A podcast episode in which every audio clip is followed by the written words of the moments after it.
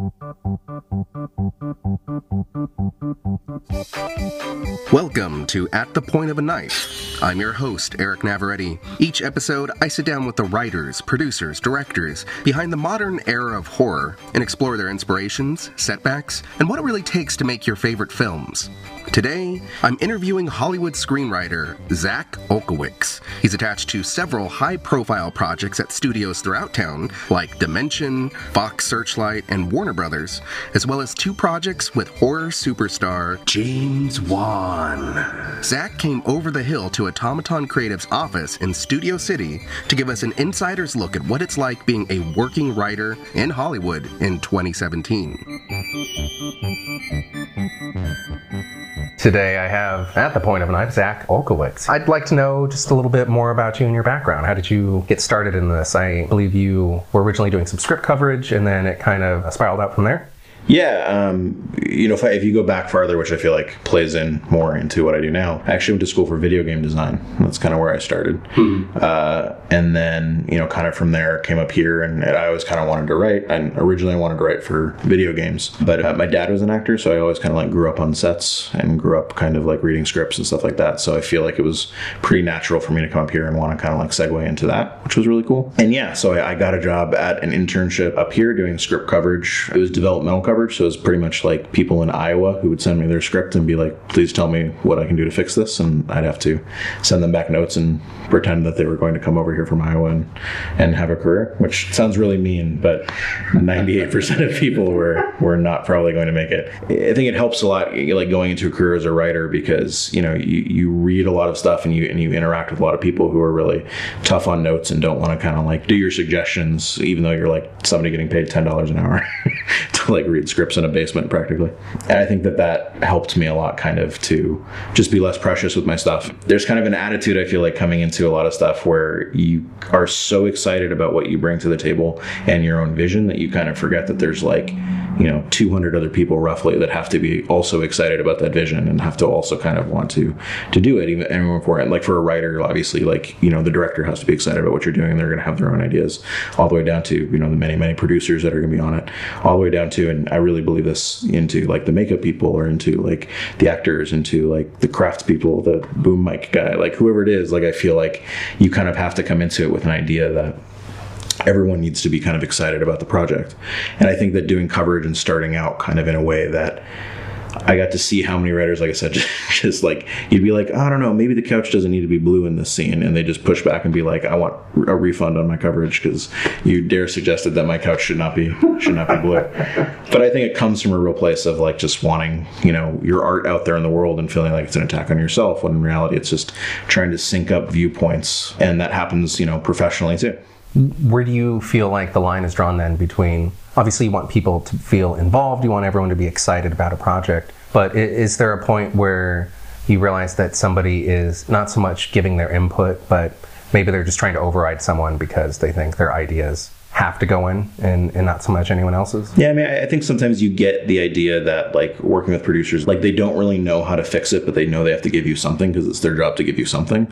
So a lot of times you'll get notes that are like, you know, make the couch blue or something that doesn't really matter, but it's kind of, I think, the job of the writer to look through that and see what is actually bothering them. You know, if they're focusing on the couch, then maybe you need to like up the drama in that scene, you know, so that they're not even looking at the couch or they're not noticing the couch. Coming at it from a from a as a writer as opposed to to a director. You know, I feel like directors tend to be a little more concrete in like what their vision is, and I think that's really important for a director. I think it's almost kind of like more what producers look for when they go to directors. In a weird way, I've had experiences before with with other directors, like friends of mine, that they've gone in and kind of been like, "Well, I feel really strongly about this. I don't care about this other stuff."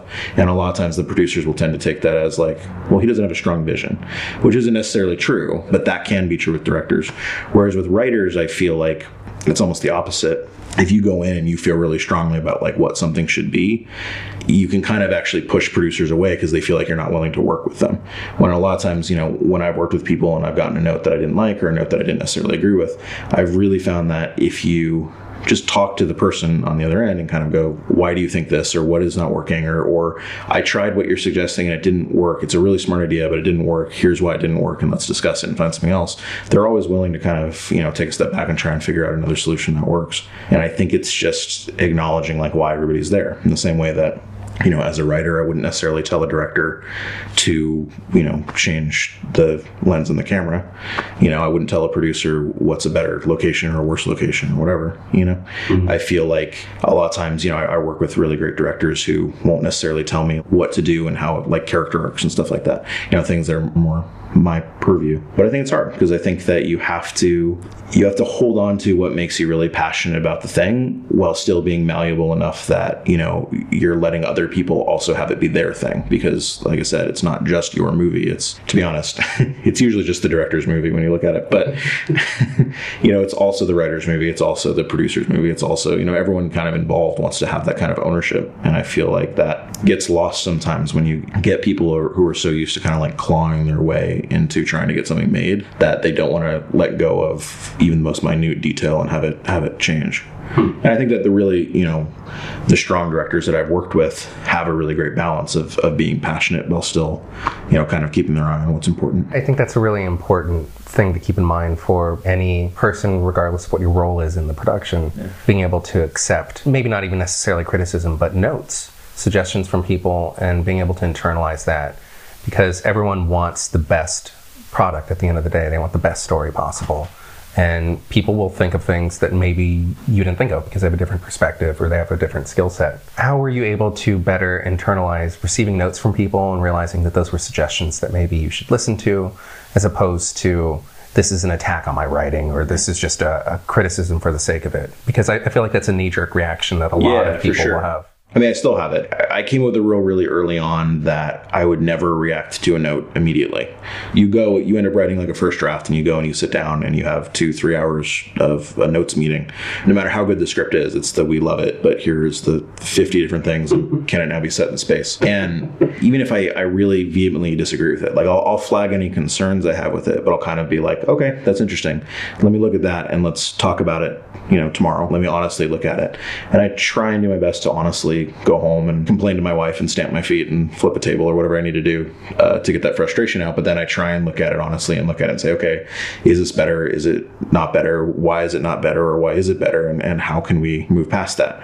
The best producers that I've worked with don't necessarily give you specific suggestions as much as flag possible solutions two problems that they have. The running joke is that every producer will always say, well, "This is the bad version," and then they'll go into like whatever the cliche version is or whatever, and, and, you're kind of not expected to take that.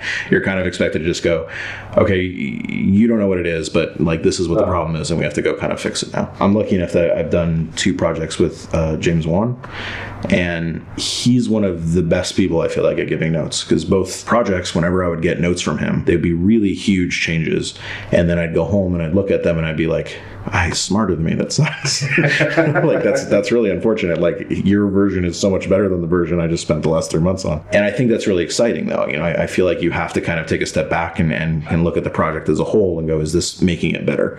And I feel like every DVD commentary on every DVD ever has you know all the stories about scenes that they loved that they had to cut and you know characters that they loved and but ultimately it ends up building a stronger end product which i think comes from people that are willing to listen to notes and willing to kind of step outside themselves you made a big splash with your spec script for Ink and Bone, and this was the winner of the Blood List back in 2013. Yeah, it won the Blood List. It was on the Blacklist. It was it was exciting. It was funny because it's actually a script that I wrote while waiting to get notes on another script, hmm. and they were just taking too long. So I was like, I'll just write this other thing, and then that ended up preemptively selling to Dimension. You know, I went through a whole round of rewrites with them, and they've attached to director Evan Daugherty, who wrote uh, Snow White and the Huntsman. He's attached to direct, and I, I have no idea. I hope it does well. there's there's a common problem with writers that it's usually up to the goodwill of the producer how much you hear about it after. you know, you, you sell a project. So I turned in my last rewrite, and I don't think I've heard from Dimension since, which is kind of funny. But you know, I, I, get I get updates from within Dimension, you know, just from friends I have working there and stuff like that. That you know, people are excited about it, and Bob's excited about it, and I, fingers crossed it gets made. but then, yeah, you know, from there, I ended up selling a pitch to Fox Searchlight that was this project called Elimination that has Dan Stamm, uh, who's the guy who directed uh, Last Exorcism. Again, fingers crossed, is going into production. What else? I've got the two James Wan projects. It's hard because a lot of the projects I've been working on, I'm really, really lucky in that I've been able to work at really big studios. Like I've been able to go to Fox, and I've got a project with Sony right now. The good thing about that is that you have these really big projects, and you have like producers, and it's exciting to like go to meetings with like a bunch of people, and you know James Wan's there and giving you notes and all that stuff. And it's bad because you usually can't tell anybody about any of it. people are very like um, the movie Arrival that just came out. Dan Cohen, who is the producer on my horror movie that I set up at Fox Searchlight, I was around and working on my script when the script for Arrival, which used to be called Story of Your Life, leaked. It was a huge deal. Like everyone was really upset, and as soon as I uh, started turning in drafts right after that, I had to like make sure no one read it, and there were like watermarks all over and stuff like that, just because people are so worried about. I feel like people think it's it's ideas getting out, but it isn't really ideas. It's more just like anything that burns off some of the heat that they feel like a project will have tends to be received really negatively. With this project at Fox Searchlight, literally all I'm allowed to say is that it is an elevated home invasion movie. Anytime anyone asks me any questions after that, I'm just like, I mean, I could tell you over drinks, but like, I can't tell you in any kind of official capacity. Right. Um, and I think that's a quality of the studio system and a quality of like everyone wants to make sure that they have things out there first before anybody else. I just worked on a big Fox franchise based on on a book that I had to do a writer's room with Adam Wingard and uh, Jason Eisener was in there. It was awesome. It was a really, really, really fun room. But again, I can't tell anybody. Mm-hmm. just it's like this weird domino effect of like I'm really hoping that in like two years seven movies of mine come out. you know, finally be able to tell people uh, what I've been working on and why I'm excited about that kind of stuff. How do you keep that in your brain then, I guess? Because you have so many projects that are out there and that are, you know, being worked on, I guess, behind closed doors, but you tell your friends you're a writer, right. but they haven't come out yet. Does that frustrate you, or do you just accept that as part of the process at this point, or, or part of the job? I feel like my friends they just don't ask, so it's more kind of like they think I'm really, really successful, and I'm like on set every day and like going to red carpet premieres every Sunday. I feel like it's it's more with people that you meet who aren't in the. I mean, because also we live in LA, so it's like they kind of know that it's like, oh, I've got these movies in production, and they they kind of don't ask past that because they know that 98% of the people out here have not had something made or are working on it or it doesn't necessarily mean you're not successful. It just means that you know things take so long to get made and kind of get put forward that it's kind of hard to find that barometer of when you know what success is i guess.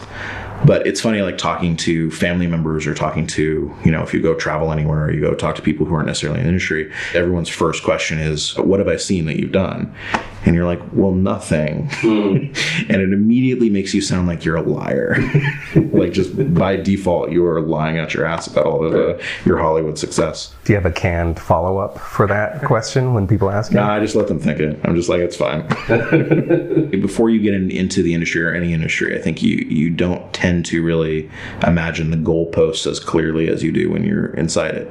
So it's like right now I'm really busy. You know, I'm working on five or six projects usually at a time, which is really exciting. I get to work with a lot of cool filmmakers and, and kind of work on the things that I love, which is really great. And if a movie comes out or when a movie comes out with my name on it, that will be the next, you know what I mean? Like that'll be the next thing. But like I feel like all you have to do is kind of look at, I want to get my next project done. I want to get this next draft in. I want to start looking for the smaller things that are going to validate. And it's just, it's, it's a weird thing about trying to tell like when you're doing better. It's just kind of the way the industry works that it's not necessarily like an A to B thing where you're doing well because your movie came out in summer. It's like it can be doing well because, like I said, you got to work with who you liked or you, you put a project into motion that in five years will pay off. I did a roundtable at, at, Warner Brothers the other day on one of the bigger movies that I can't say, but um, that was really, really fun. I'm 33 and it's interesting going in there and seeing all of the writers around the table who are more successful than me, and they're all in their 40s.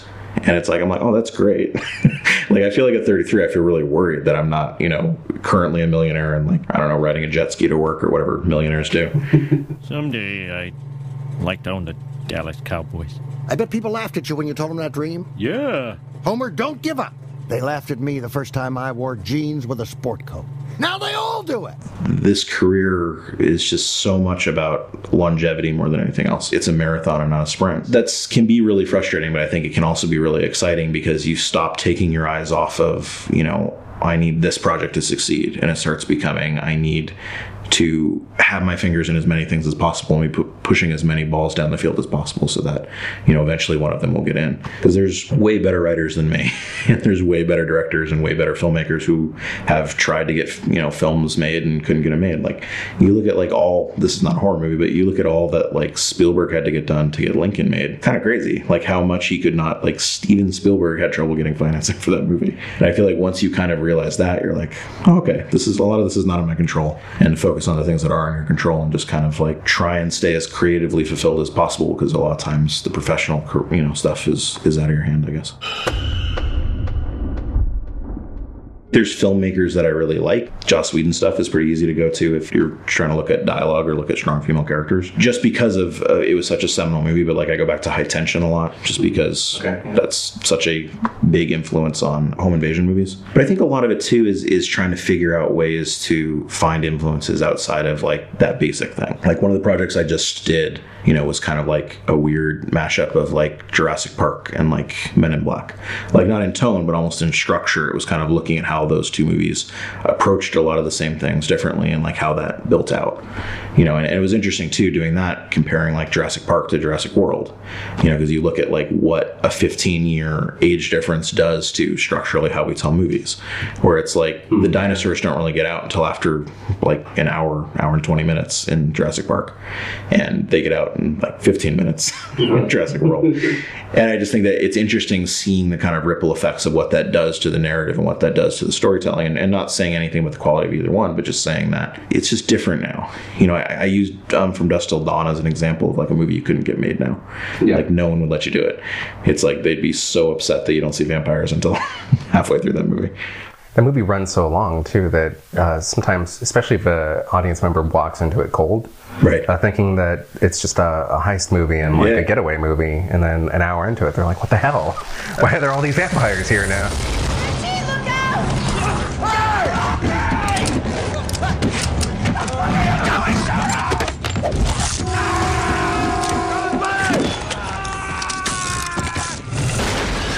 That is the best. That's. I feel like that's the movie I'm always like, have you seen From Dusk Till Dawn? And if anyone says no, I'm just like, don't look at the internet. Let's go watch it really quick. Yeah. Uh, I like to put on audition. I don't know if you've ever seen that one, and I'll tell people that it's a it's a heartwarming tale of a guy trying to find a date, and then wait for them to be mad at me for the next week. The bad scene. So uh, it sounds like you're in a good place right now as far as the different projects that you're on, your involvement with them as a writer. But have you ever considered maybe changing up your role a little bit, like maybe produce or maybe even try to direct or I mean, I, think I definitely want to direct, like at some point. I feel like I don't like doing anything until I'm 150% prepared for it.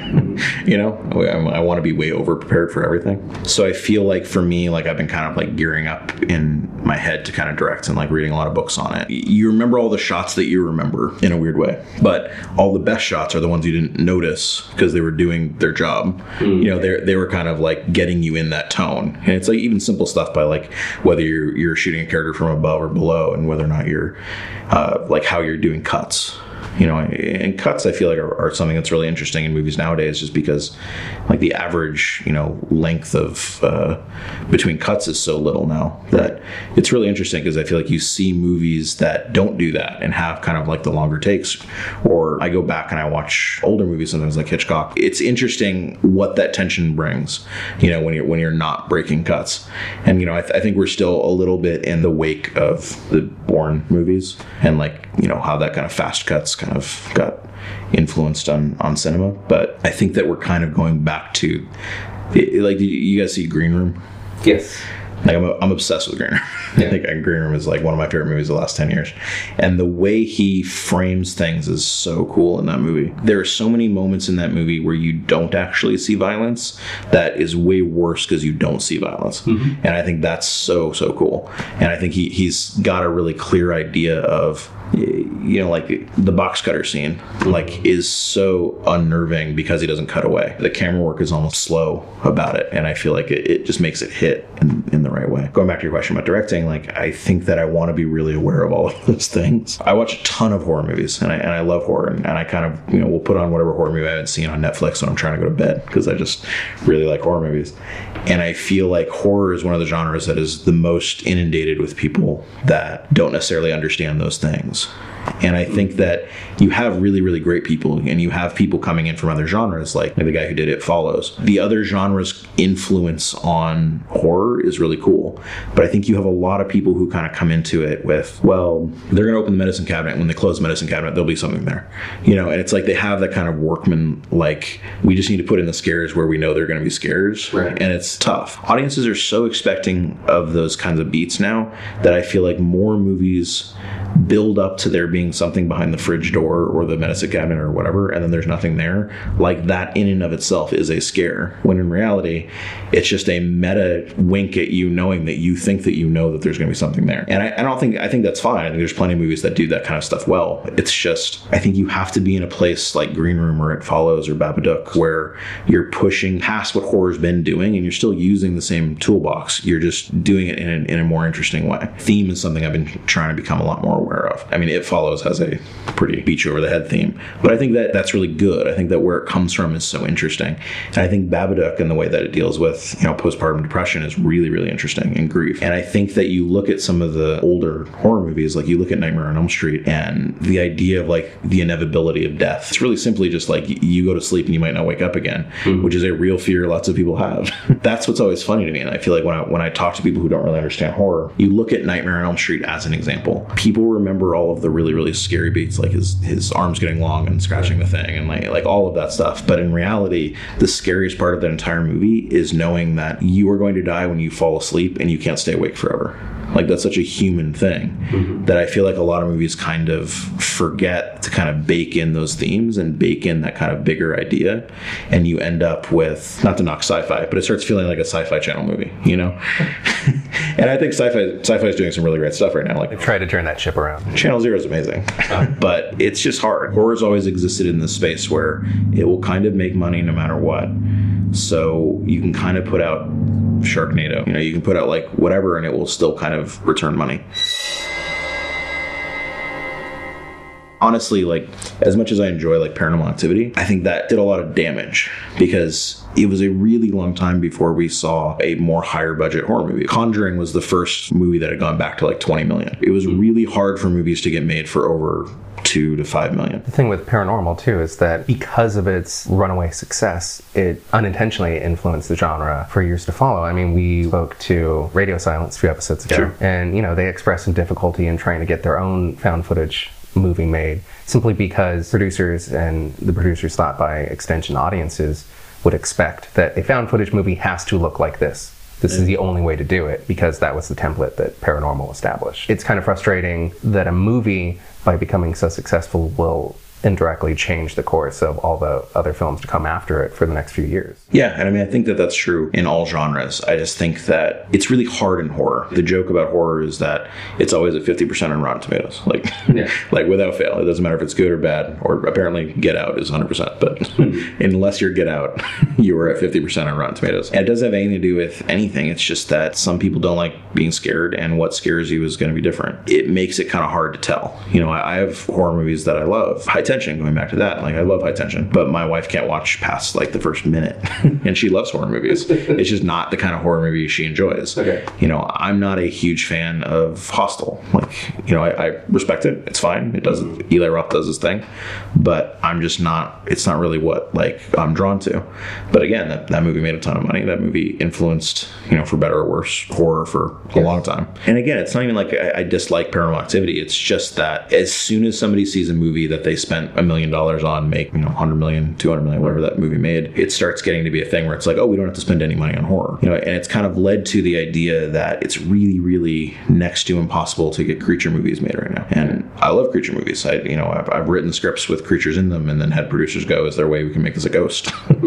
I think the way that the financing structure works nowadays is that you either have to make a movie for like under two and a half million, or you have to make it for more than 20 million. But anything in between there, they just can't get the numbers to work anymore. This probably has led to the explosion of home invasion movies or low budget found footage movies like Paranormal because you can still practically do those with a small budget like that. But you know, you can't make Creature from the Black Lagoon on on money like that. You know. You know, I think Conjuring helped because you know Conjuring did a lot of business. And I think it was a more kind of throwback to like the '70s style horror um, that wasn't necessarily you know like nobody dies in Conjuring, which is crazy to me. Like that movie feels so intense, Yeah. and and nobody dies. But it's hard because I, just feel like horror is such a stab in the dark. You know, like Blair Witch came out last year, which I loved, Right. but just didn't connect for whatever reason. You know, and I don't know. That's a strange one. I'm still trying to decipher that, why it didn't land better with audiences. Because I, I personally really loved it too. And I Yeah. thought it was a very smart expansion of the mythology of Yeah. that world and still paying service to the original, but also stamping out its own ground at the same time. Yeah. I loved it, but you know, a lot of people walked out of it saying well, it was just a remake of the original. And it's really not, not, beyond the fact that, you know, people go into the woods and then scary stuff happens. But Well, it's that's like- the, isn't that the premise of the franchise, right? It's like, don't you want an updating of the thing that you loved? Like, do you want Book of Shadows? no one wants Book of Shadows. I mean, maybe somebody likes Book of Shadows.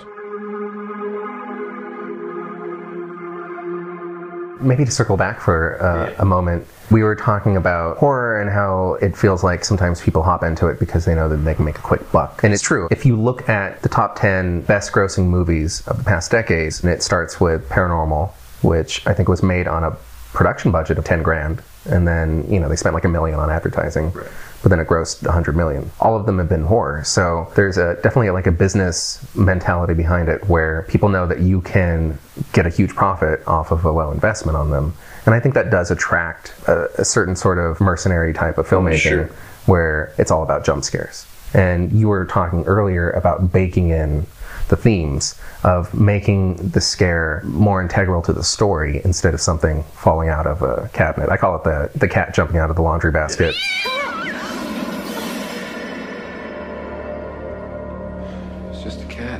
I'm a little surprised when you see movies like Don't Breathe that are really artfully crafted and just ratcheting tension the entire time.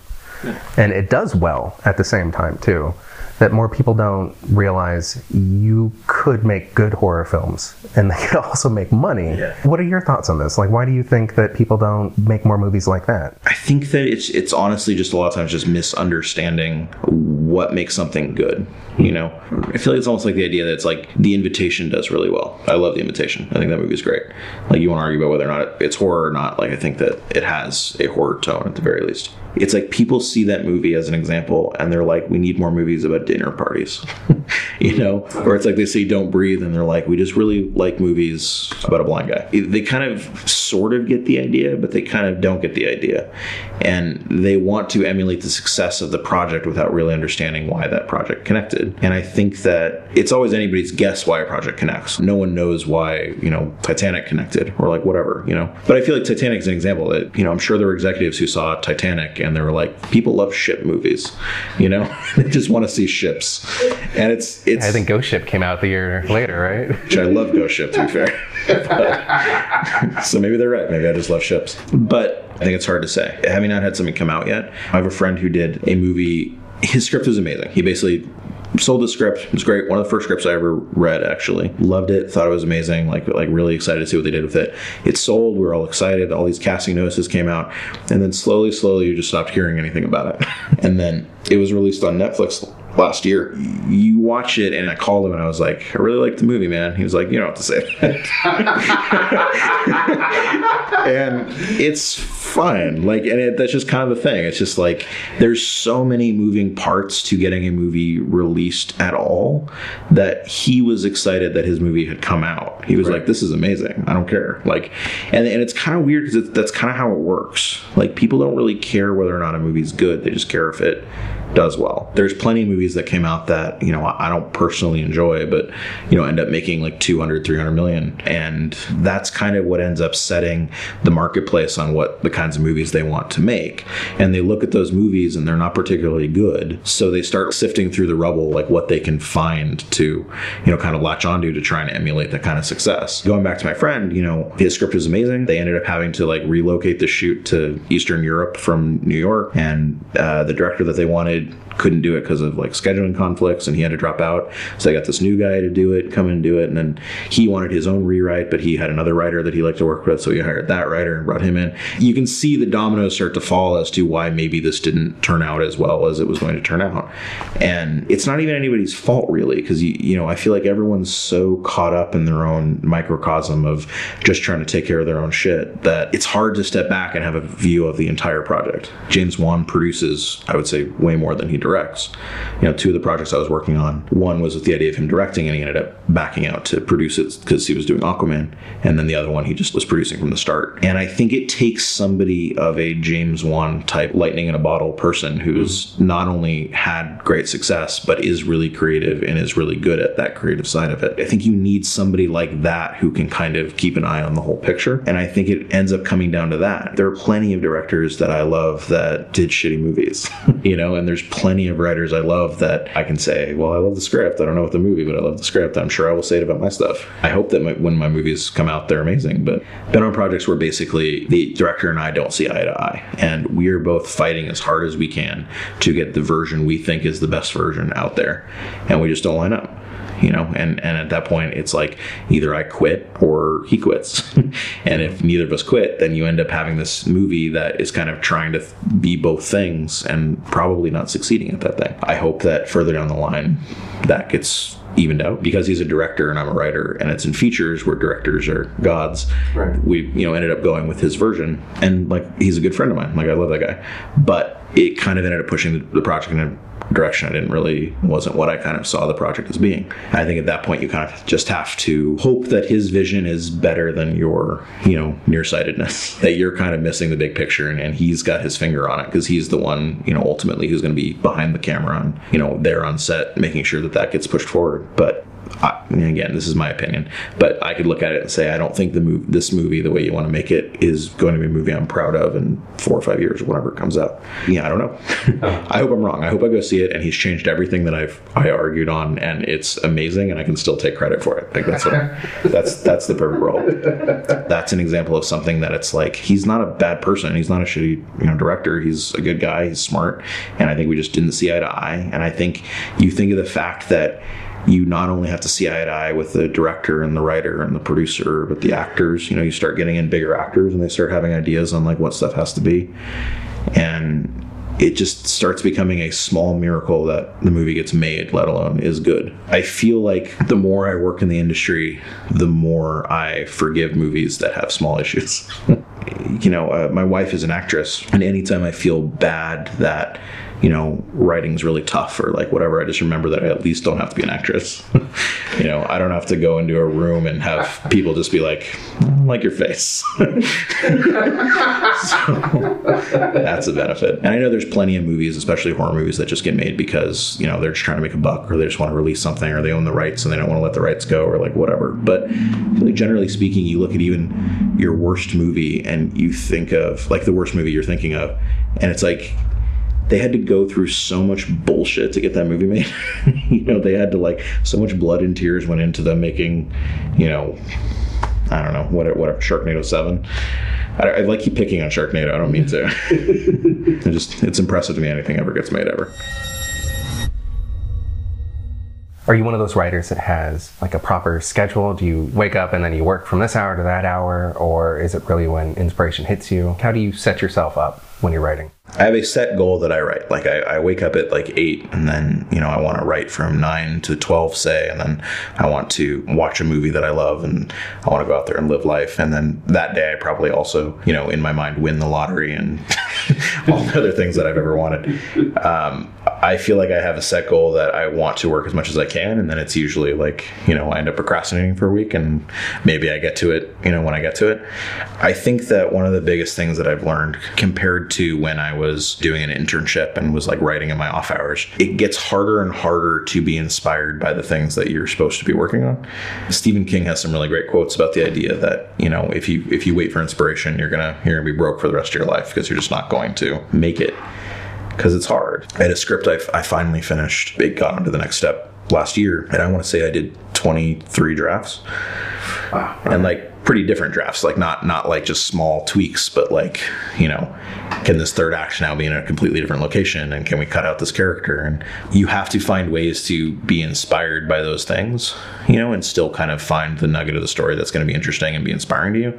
But I think you also kind of have to realize that inspiration is this mythical thing that I feel like writers made up so that they didn't have to work when they didn't want to. Mm-hmm. you know, it's it's like writer's block. That like writer's block, I don't think is really a real thing. I think it's a thing that you're either being lazy or you're afraid that what you're going to do is not going to be good. Hmm. And I say that as somebody who suffers from writer block. Okay. you know, I definitely have moments where, you know, I'm having a really hard time like pushing through things, but I think that a lot of times comes from the idea of what's in your head not lining up with what's going down on paper. You know, sometimes I get stuck on stuff just because I can't transition from one scene to the next. It's like I literally didn't know like how this scene ends and how that bleeds into the next scene. And I think that again, going back to Stephen King, he has he has a really great quote in his book where he talks about having in like the room where you write. You don't want to have your desk be in the center of the room. Like it's like the focal point.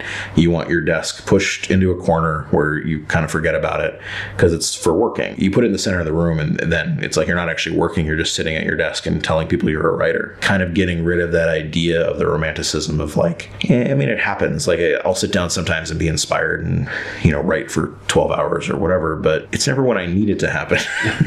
so I feel like you kind of have to figure out ways to kind of work through that. It can be the last thing you want to do. You know, you want to go play video games or you want to go for a run or my wife knows when I'm in a lot of trouble when I start cleaning because you know that's the word yeah it's like well you're definitely avoiding something because you don't want to clean I mean on the occasions where you are finding yourself struggling to get word onto paper how do you work around that I think this is very true for not just writing, but every career. But it's getting away from the product that you're putting out and into the process of, of what you enjoy about it.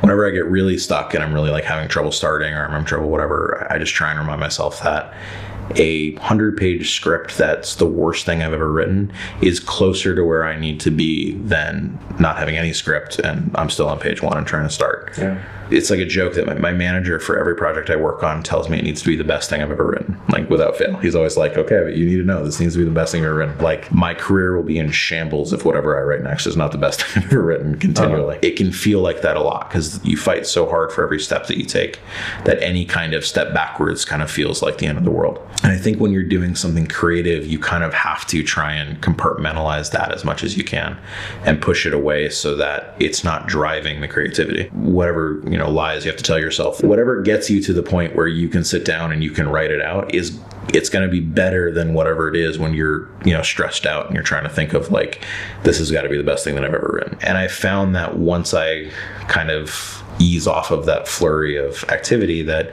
whatever I've written tends to be really it flows really well and it tends to come from a place of because I finally let go of that fear of it's not going to be good mm. and ended up just focusing on writing it and focusing on the characters and focusing on the stuff that's really fun about it you know you end up having something that's that's really strong So I had a friend in college for video game design, not for writing, that used to always tell everybody that he's like, just have fun with it. Like that was his thing.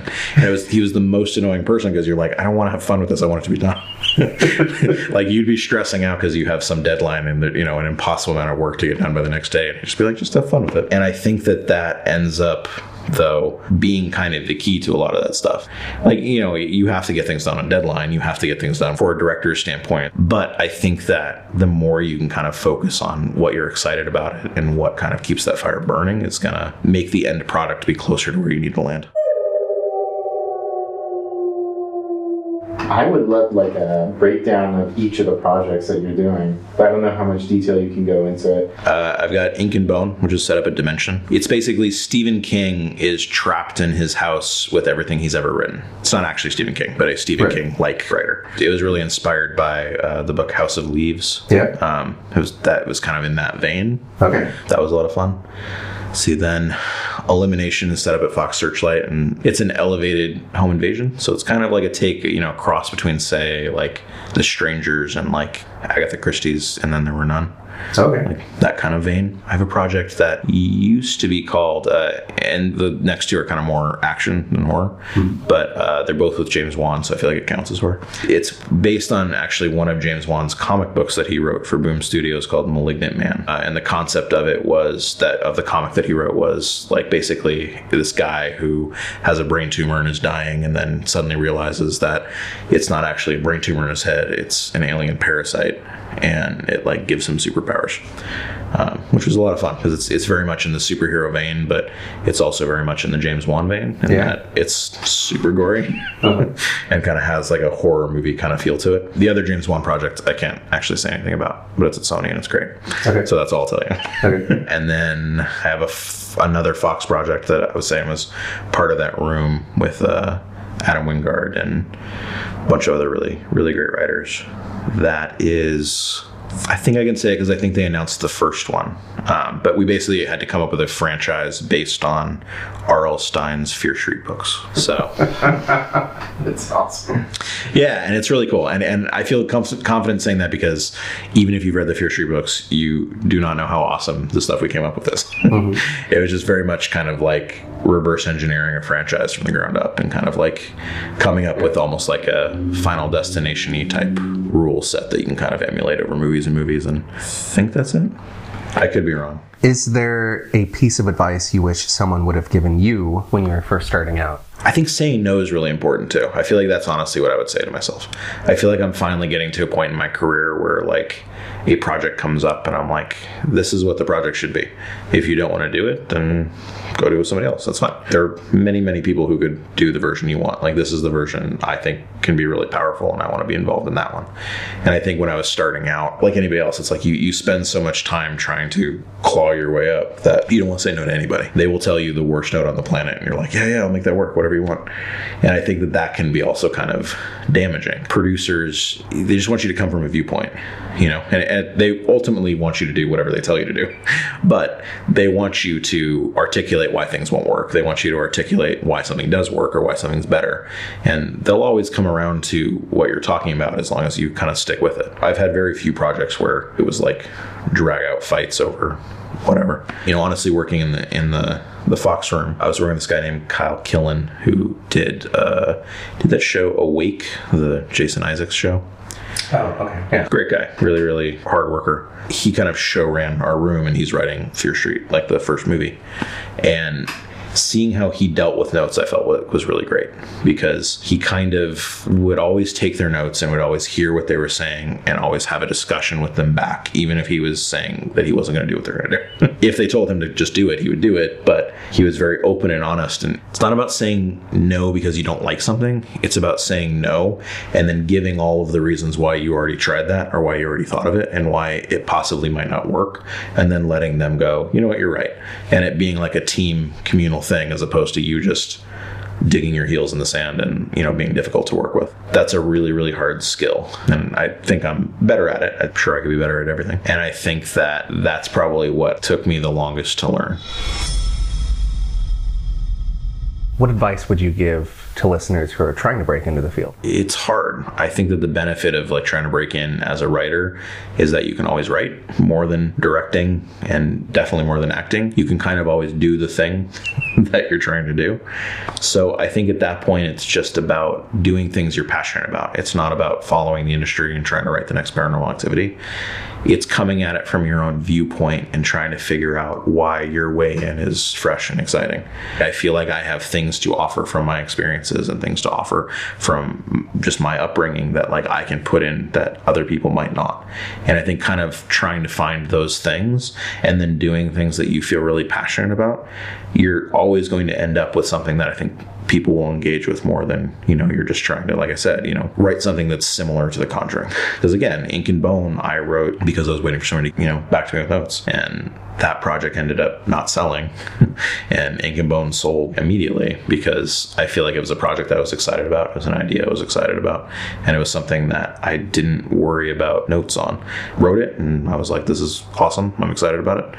And you know other people kind of think saw that passion. I think that when you're starting out that's kind of all you've got. Like i think if you're directing especially like i feel like well the movie tangerine that came out that uh, the guy filmed on his iphone we just have the technology and and it's so easy to get access to the stuff that you can kind of make whatever you need to make. Like i think that it's putting yourself out there and making sure you're creating stuff you're excited about and i think it's doing your homework as far as you know living a life that's you know worth telling stories about. And i think it's really putting the work in to make sure that you know you're coming at things from a from a filmmaking perspective that's not lazy and it's not just copying what other people are doing they have a thing like a list that's passed around on the internet that's like all the things that you see a million times in movies and i'm guilty of a ton of them. You know it's like the it wakes up and the guy's hand hits the alarm clock. Just those things The opening that- shot of that. yeah, and it's just and and they're there for really specific reasons but i think that it's it's being aware of those things and kind of pushing past just emulating what you like and pushing into being inspired by what you like to create new things that i think you know will really get you noticed.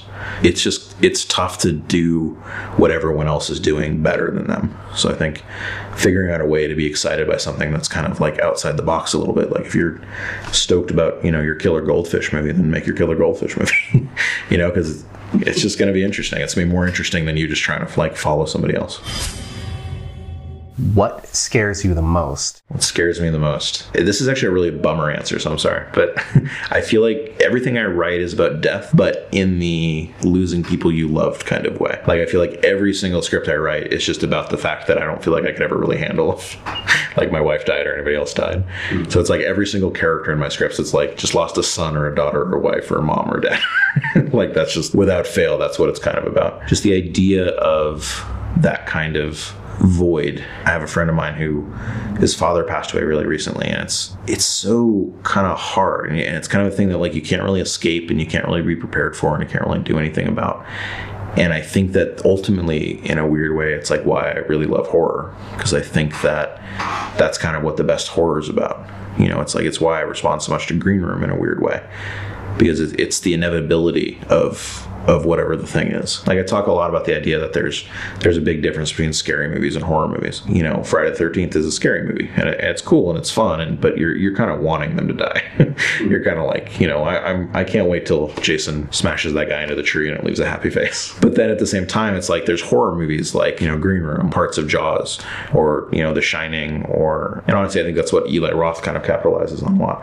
And it's the idea that it's like you see that movie and just using Green Room as an example, you see Green Room and you just would give anything for all of them to make it out fine. Hmm. and I've always kind of operated under the idea that horror is bad things happening to good people. Hmm. And I think that that comes from those really real emotions. I think that's where you're gonna gonna feel that.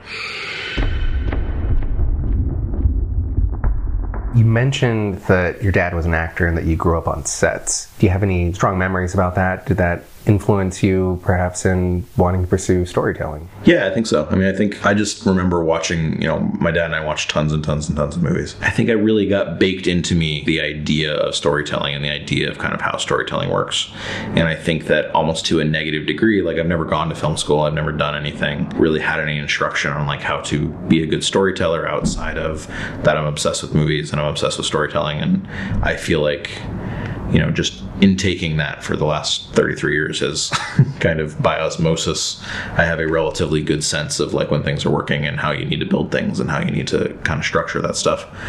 You know, I, I think being on set, I remember it as good times. You know, my dad's a really passionate person, and I think he was really, you know, I remember my dad staying up till like 6 a.m. before he would have auditions to like memorize lines and get into character and really commit to that craft. So I feel like, in a sense, even though we're in the same industry, it was more seeing his commitment to doing a good job. You know, I remember being up on set with him when he'd be filming till 3, 4, or 5 a.m. after doing it for 12 hours and hanging out in his trailer while 200 people were outside, like setting up lights, and trying to make make uh, it look like it's snowing in the middle of downtown LA or like whatever they were doing. That all those people, as tired as they were, all felt passionate and all felt committed to doing the best job professionally that they can. And I feel like that just kind of permeates throughout everybody who works in the industry on some level. Like there's not really a lot of people in the industry who don't want to do it. you know, it's all people who had to move here from crazy distances to try and make it. And I think that that really starts coming out. I mean, even people who are grips or who are PAs or who are whatever, they're not doing that because it was the easy path. And I think that that's really powerful. And I think that's something that I try and remind myself of when I'm complaining that I don't want to go work on a stupid outline or I don't want to go work on something that, you know, I'd rather be playing Dishonored 2. I think that I try and remind myself of that, that this is something I'm passionate about. And this is something that a lot of people would, would be killing to do. And, and ultimately, when I get down into it, you know, I, I wouldn't want to do anything else. I think it's the idea that, you know, it's like I said, it's 5 a.m. and you're in the middle of some freezing parking lot and we're out in the middle of the woods or you're in one of those weird rain machines where it makes it look like it's raining. And everyone there is miserable and wouldn't rather be anywhere else. And I think that's kind of a really cool attitude to take away from that. You know what that noise means. It's time for the lightning round. There are no wrong answers, oh. just fast answers. Just wait. What horror film do you always recommend to people who say they're not into the genre but want to check it out? I mean, I would say the thing, and then I'm usually wrong and they end up not liking it. You Gotta be fucking kidding.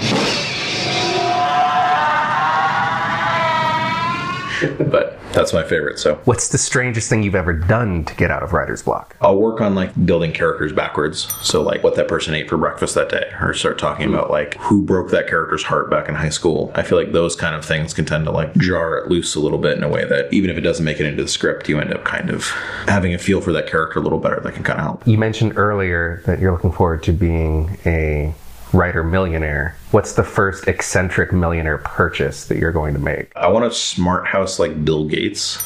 That's number one. I've been like researching that for, for a script I want to write. He he has he gives when you go to Bill Gates' house, you get a badge that you wear that when you walk through the house, your music will follow you, and every room you walk into will go to the temperature that you have set. It's kind of like a Ex Machina. Yeah, yeah, yeah. It's not that's great.